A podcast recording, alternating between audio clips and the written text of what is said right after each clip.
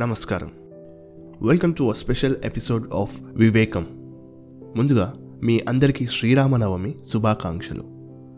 శ్రీరామచంద్రమూర్తి మీద ఉన్న భక్తిని మీతో పంచుకుందామని వచ్చిన ఆలోచనతో అండ్ ఆ రాముడి నుండి మనం ఏం నేర్చుకోవచ్చో ఇవాళ చెప్తాను.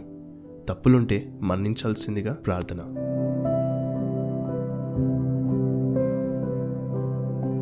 శ్రీ మహావిష్ణువు యొక్క ఏడవ అవతారమే శ్రీరామచంద్రుడు.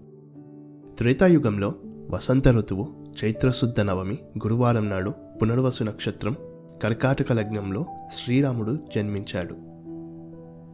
ఈ అవతారంలో శ్రీరాముడు సాక్షాత్తు ఆ శ్రీ మహావిష్ణువు అయినప్పటికీ ఒక సాధారణ మనిషిలా జీవించి సగటు మనిషి ఎదుర్కొనే కష్టాలన్నిటినీ సహనంతో ఎదుర్కొని దేవుడయ్యాడు.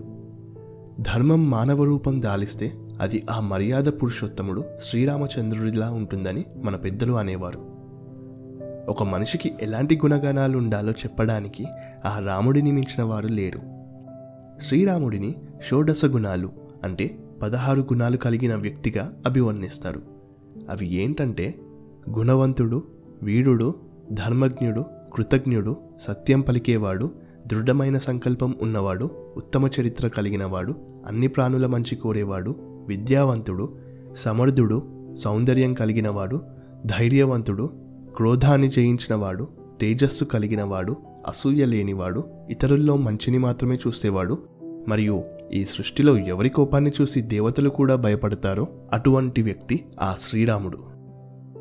వీటిలో కొన్ని ముఖ్యమైన గుణాలు గురించి తెలుసుకుందాం. పితృవాక్య పాలకుడు. స్వయంవరంలో రాముడు గెలిచినా కూడా రాజ్యానికి తిరిగి వచ్చి తండ్రితో గురువుగారితో మాట్లాడి విషయం చెప్పి దశరథ మహారాజు ఒప్పుకుంటేనే కానీ సీతాదేవిని భార్యగా అంగీకరించలేదు. తానే గెలిచాను అని గర్వపడకుండా తండ్రి మాటకి అంత విలువనిచ్చేవాడు.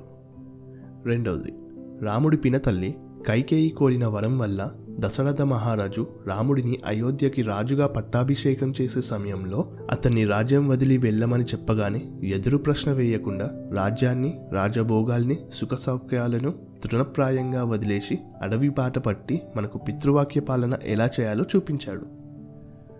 అన్నదమ్ముల అనుబంధానికి ప్రతీక.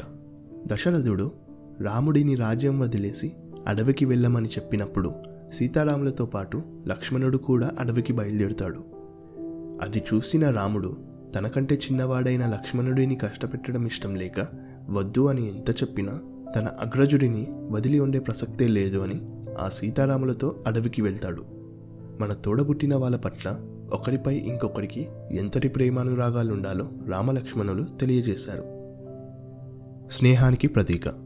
హనుమంతుడు మరియు వానరసేన సహాయంతో రామసేతుని నిర్మించి ఆ వారధి దాటి లంకలోకి ప్రవేశించి రావణ సంహారం చేసిన తర్వాత సీతాసమేతుడై అయోధ్యకు తిరిగి వచ్చిన రాముడికి పట్టాభిషేకం చాలా వైభవంగా జరిగింది. తన విజయానికి కారకులైన హనుమంతుడు సుగ్రీవుడు మరియు వానరసేనని మర్చిపోలేదు ఆ శ్రీరాముడు.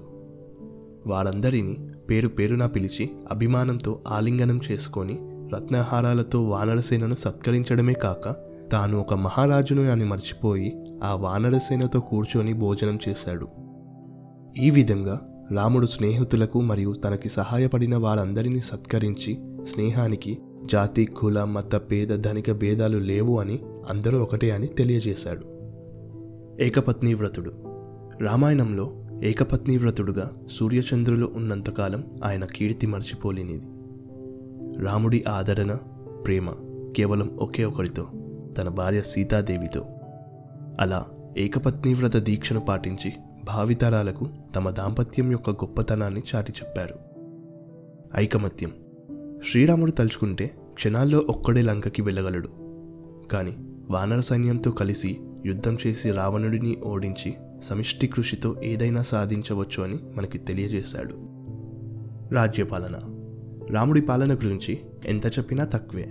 దేశంలోని ప్రజలంతా సిరి సంపదలతో సుఖ సంతోషాలతో మరియు ఆయురారోగ్యాలతో ఉంటే అది రామరాజ్యం అని అంటారు. రామాయణంలో రాముడితో పాటు సీతమ్మ తల్లి లక్ష్మణుడు హనుమంతుడు కూడా కొన్ని ధర్మాలకు ప్రతీకలుగా నిలిచారు. సీతాదేవి పతివ్రతా ధర్మానికి ప్రతీక. రావణుడు సీతాదేవిని అపహరించడానికి ప్రయత్నించినప్పుడు ఆత్మత్యాగానికి సిద్ధపడింది. లక్ష్మణుడు భ్రాతృవు ధర్మానికి ప్రతీక. అన్నావదినల సేవ కోసం రక్షణ కోసం పద్నాలుగు సంవత్సరాలు నిద్ర అనేదే లేకుండా వరం పొందాడు. హనుమంతుడు భక్తికి ప్రతీక. తన అచంచలమైన భక్తితో ఆంజనేయుడు నేటికి చిరంజీవిగా ఉన్నాడు. స్వామి భక్తి పారాయణుడైన వాయుపుత్రుడు నిరంతరం రామస్మరణతోనే గడిపాడు. ఈ రోజుకి కూడా ఎవరైతే రాముడిని భక్తి శ్రద్ధలతో పూజిస్తారో వారి పక్కనే ఆ హనుమంతుడు కూడా కూర్చొని రామ రామ అని భజన చేస్తూ మనల్ని రక్షిస్తూ ఉంటాడు. చివరిగా రామ అని ఎందుకంటామంటే రామనామాన్ని ఉచ్చరించేటప్పుడు రా అనగానే మన నోరు తెరుచుకొని లోపల పాపాలన్నీ బయటకు వచ్చి ఆ నామం యొక్క అగ్ని జ్వాలల్లో పడి దహించుకుపోతాయి.